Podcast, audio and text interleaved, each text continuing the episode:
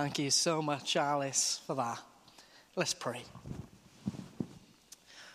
Well, Father God, we give thanks to you for your word.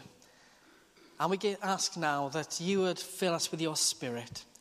Help us to hear your word. Help us to respond to you. And bless us now as we come before you. In the name of Jesus, your Son. Amen. When Liz and I were training to do this particular job that we're doing now in Bristol many years ago, the highlight of the week for us in so many ways was a Wednesday. And the reason why Wednesday was such a highlight was because it was the spiritual day. It was, in many ways, our Sunday. On a Wednesday, there were no lectures. It was a time to come together and have some times of silence. It was a time to come together and do some learning in small groups. And though there was probably a game of football on the afternoon, it was also the time when we, as a community, came together for our weekly communion service, a time to worship the Lord, a time to break bread, and a time to learn. And more often than not, on a Wednesday, a guest speaker would come in. And we had people from all, all over come and travel to this little college that was a converted swimming pool in Bristol. But I never quite understood why. People, when they came, felt a little nervous. In fact, one of the tutors, one Wednesday after chapel, confessed that before he preached there, it was the most nervous he ever felt. Then I got ordained and I realised what people were so nervous about. And what people were nervous about was there is no one who is a greater expert than somebody who was trained to do the job that this particular person has come to do. And when you put maybe a hundred people in a room, it can feel a little bit like you've not so much come to preach, but to come in front of the hanging jury who are going to tell you whether you are good or not. Every word of what they would say would be pulled apart. Everything would be discussed. And almost in a kind of Roman emperor kind of way, people would get the thumb up or the thumb down, depending on what they said. And I always remember one particular lady. I can't remember her name, but she came along and she spoke one Wednesday evening. And she gave a sermon, I think, on the reading that we've just heard today. And afterwards, while we were talking, one of my friends was sat at the table and it was all right, but it was a bit Sunday school. And I don't know what happened to me, but something clicked. And I went from this very tranquil, inoffensive bloke going, you what? You can't say that, because it really got to me that somebody would think that this was a bit Sunday school. For starters, I said, it doesn't matter if it's a bit Sunday school. Doesn't the Bible said you have to accept the sin kingdom of God like a child? What's wrong with it? And also, there is so much you can learn. And I confess that's probably an attitude that has followed me for the rest of my life to this point. This feeling that there are certain things, certain passages which perhaps are below us, that are great for kids, great to teach, great to pass on and give instruction to children too, but not so great for us. The guy who actually said it said, actually, you're absolutely right, by the way, and he really acknowledged that what this woman had done was a really wonderful reading. But I can also kind of see his point as well. For those of us who have been in church for a number of years, there are certain readings that do feel a little bit Sunday school. I can fully imagine our Hannah Bunting, I don't know how many times, telling this story to a group of kids, possibly acting it out, getting one kid to be the kid who was lowered through the roof and all the rest of it. And why not? It is a story that is made for acting out. It is a story that is made for teaching children. It's a story which can encourage us all. But there's also so much else going on with it. It is an incredibly deep reading when we look at it that much more closely, and especially given where it fits in the Gospel of Luke.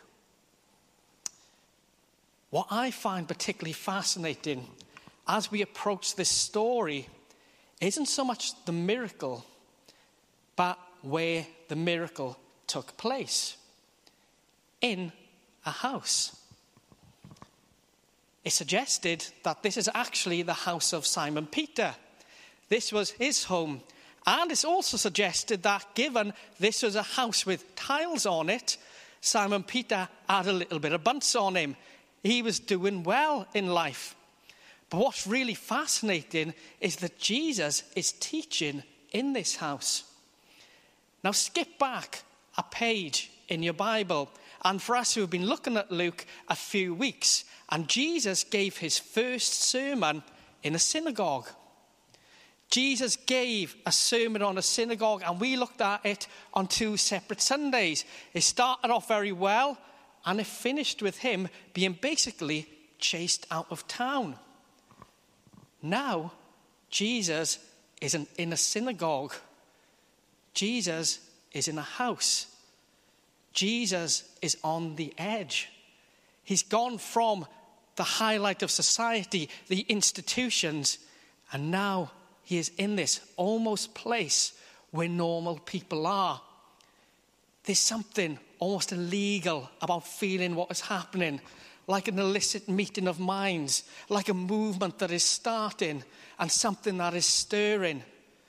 The big boys, the big guys, the chief priests, the Pharisees, they can't stand Jesus. So he's forced into the shadows and in this home where there are so many people who want to hear him talk. So many people who are desperate to hear him teach. So many people who want to hear what Jesus says. And this just demonstrates so much power that there is with the words of Jesus at this time. That he is operating away from the institution and he is starting a movement. Throughout human history, some of the greatest movements that have ever been have started not in parliaments and not in town halls, but in people's living rooms. The abolitionist movement in the U K began in living rooms in Clapham. The civil rights movement in the U S began in a home in the deep south. And Jesus here is beginning a movement of people who are like-minded, people who are seeking the kingdom of God, not in a synagogue, but in a house, and probably in the house of a friend, a house of a follower, a house of a disciple, a house of a person who perhaps is seen as below him. He is starting a movement there. There's an edge to it. There's an edge to what is going on. And for us, there is a real challenge. And maybe the challenge is, have we lost that edge? Have we become so much of an institution that we have lost that edginess, that need to be on the fringes of society? Or are we taken up with the rest of society? Because Jesus started a movement, and his movement would carry on being just that. Meeting in homes, meeting in the shadows, meeting in the dark places, meeting in the places where it was difficult to be. And the reason why it was difficult to be was because the message that Jesus was preaching was so radical, the authorities didn't know what to do with it. The message that Jesus was giving about hope, about love, about the kingdom of God was so great, so strong, that people couldn't control it. Have we lost sight of that radical message that can fill a room full of people who are seeking? Have we lost sight of being at the edge? Are we an institution? It's fascinating what people see in us sometimes. And I remember one of my friends once talking about getting married and the church that his now wife went to in the U S. And he was mortified when he went to see this church. He said, you know, I went in this church and there was people playing guitars. There were people with their hands in the air. There were people getting overexcited. It weren't right, Kai, he said to me. It weren't right. You're not like that, are you? And of course his perception was that the church that he was comfortable with wasn't dangerous at all. It was full of nice, old-fashioned people with nice, old-fashioned views, which you could just discard. But Jesus was doing something far greater, far more dangerous, and far more radical. Have we lost that edge? Have we got that edge? And if we've lost it, what are we doing to get it back? What are we doing to engage once again with the fringes of society? And don't get me wrong, I'm not telling us now to start something that speaks against the government or that speaks against the communities that we live in. What I'm saying is, preach faithfully, tell faithfully the story of Jesus. Because when we tell faithfully the story of Jesus, that is radical. And where we speak it is so important. Not many people are going to come to faith in a church. More people will come to faith outside of the church and then will come to church when they've come to faith. Where people who need to hear the message are right now aren't in this building. The place where people need to hear this message are on the beach. They're on the prom. They're in the pub. They're in the students' union. They are all around us. They're in the workplace. They're in the gym. They're in the leisure centre. They are where people come together. And when they come together, they are asking the questions. They are asking about what life is all about. They're asking what everything means. And if Jesus was walking the earth right now, that is the place where he would be. Don't get me wrong, we need to value what we do here. We need to value our church. We need to come to church to be filled with God's Spirit, coming together to be strengthened by what the Lord is doing, but strengthened to go out to those places. If we really want to see the kingdom of God grow, we need to go to the edges. And we need to go to the edges because that is exactly what Jesus did. Jesus spoke in this house and people piled to see him, piled to see him in this home. And that is where this story takes it to a next level. Because this is a story of healing, as we see and we know. But it's also a story about friendship. What I think is so powerful about this story, and perhaps it's become more powerful as I've got older, isn't so much the dude who got healed, but the mates that carried him to be healed. The mates who said, you need help, you are ill. The mates who are willing to dig through a ceiling and a roof to get him to the place of Jesus. What they were willing to do for this guy. And it's a really funny thing when you think about it, because this guy was clearly in need of healing. And often we say when somebody's in need of healing, come forward and we'll pray for you. But when you're really sick, when you're really ill, you can really struggle to get up and go forward. You can really struggle to say, oh yes, that's what I'm going to do. I'm going to respond to that cry and that call to come forward for healing. I can only think of a couple of times, less than a handful of times in my life, where I felt really, really ill. And when I felt that way, you could have done anything to me. There was no way I was going to get up and go to church and go forward for prayer ministry to be healed. Sometimes we need to be carried. Sometimes we need to do the carrying. Sometimes we need the healing, and sometimes we need to be the friend who is willing to carry. And this, I think, illustrates so powerfully the awesomeness of Jesus, because Jesus did everything with friends in mind. Jesus had his disciples, and sometimes he carried them, and then they could carry him. And so it is for us as well, that sometimes we need to be willing to carry people who are in need of being carried. And we need to be willing to be carried as well. And sometimes as well, that can be a harsh reality to face. Because if we're honest, we want to be the guys who are doing the carrying, not the guys who are coming forward for being healing. Because the guys who are doing the carrying perhaps are seen as the bit of heroes. We don't want to be the person who is in need. We don't need, want to be the person who feels pity. We don't want to be the person who is struggling so much that it makes us vulnerable. The person who looks weak. But when you're surrounded by true friends, by family even, you don't care about that. You just love it that those people are willing to carry you. And I'm going to say now, that's the church I want to belong to. The church I want to belong to is where I feel safe to be sick. The church I want to belong to is the church that I know if I'm ill, if I'm struggling, if I'm down, people will pick me up and carry me. When I can't do anything, people will be there to help and support me.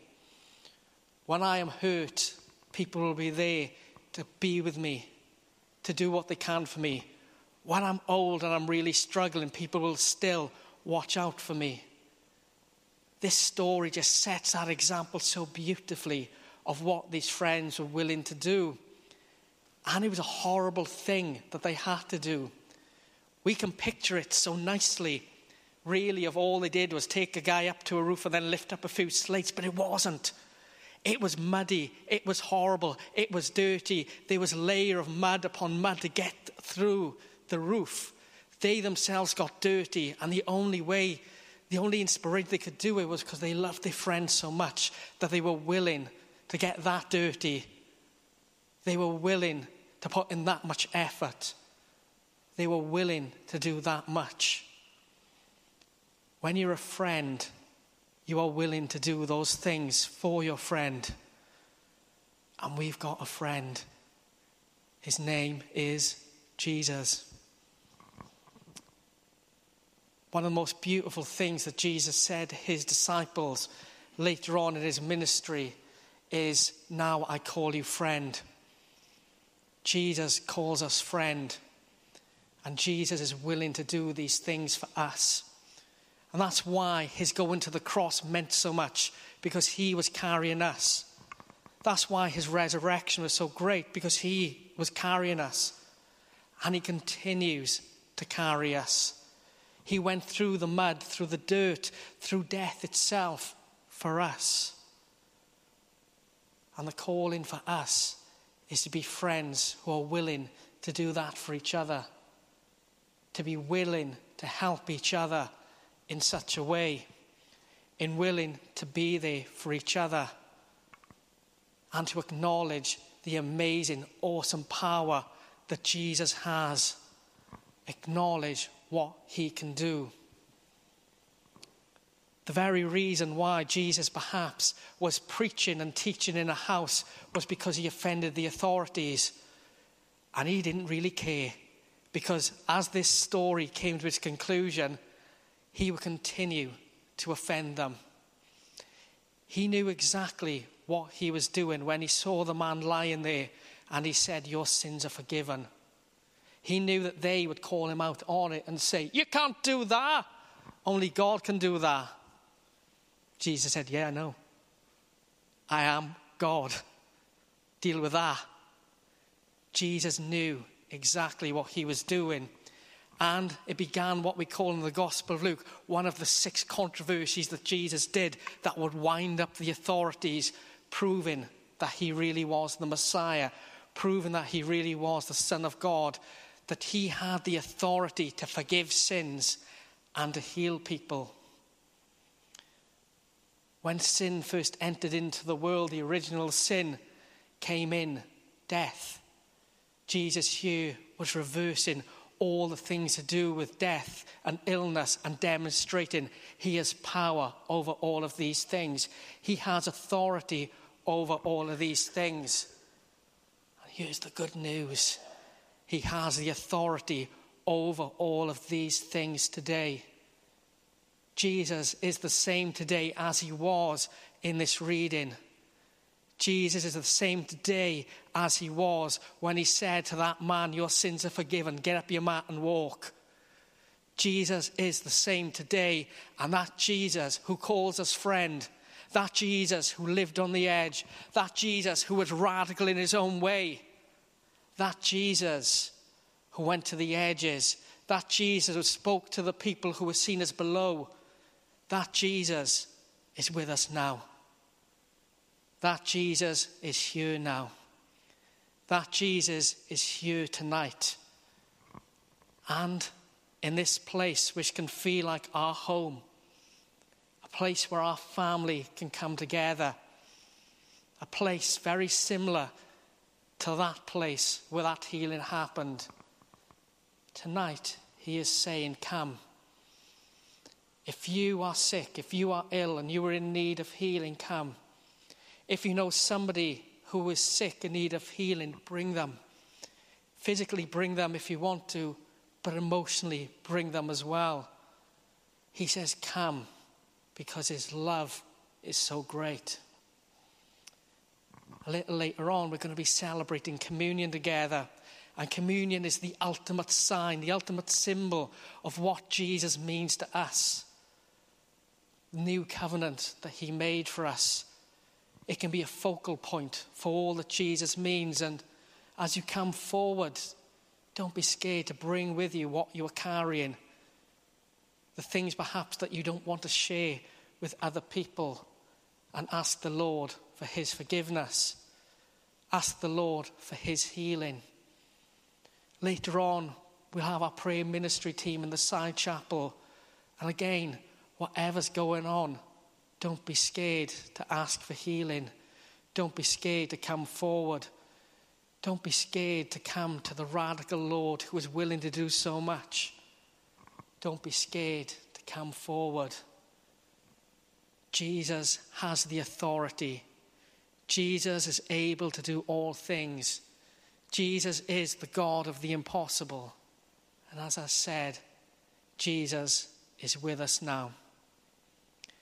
And on this low Sunday, when so many of us can't be bothered, when so many of us might be struggling, when so many of us might be knackered, when so many of us might be going, ugh, do I have to? When so many of us are thinking about tomorrow and going back to work, school, or lectures in university, when so many of us have so many things in our mind, remember Jesus is our friend and he is truly with us. So let's pray.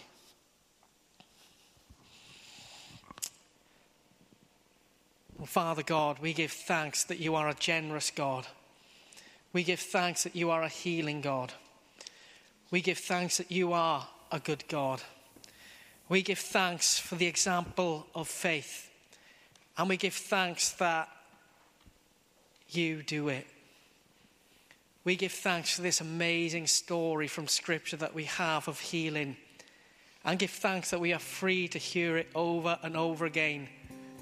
From childhood to now. We give thanks for what it means to us. And we pray that we would be radical followers of you. We pray that we would be zealous in our love for you. We pray that we would listen to you. We pray that we would be like those people hanging on to your every word, filling that room, and that your message would be spread so that others would hear of your goodness as well, and we would go to those places where people are. We give thanks, Lord, that you are our friend and that you call us friend, and you are willing to carry us when we're in need. And we pray that we would be friends to each other. We pray that we would be willing to carry, and when we need it, we would be carried as well. That we'll be willing to be vulnerable before each other with our needs. As we acknowledge, Lord God, that you have the power, that you have the authority, that you can do all things. And we pray this evening for miracles.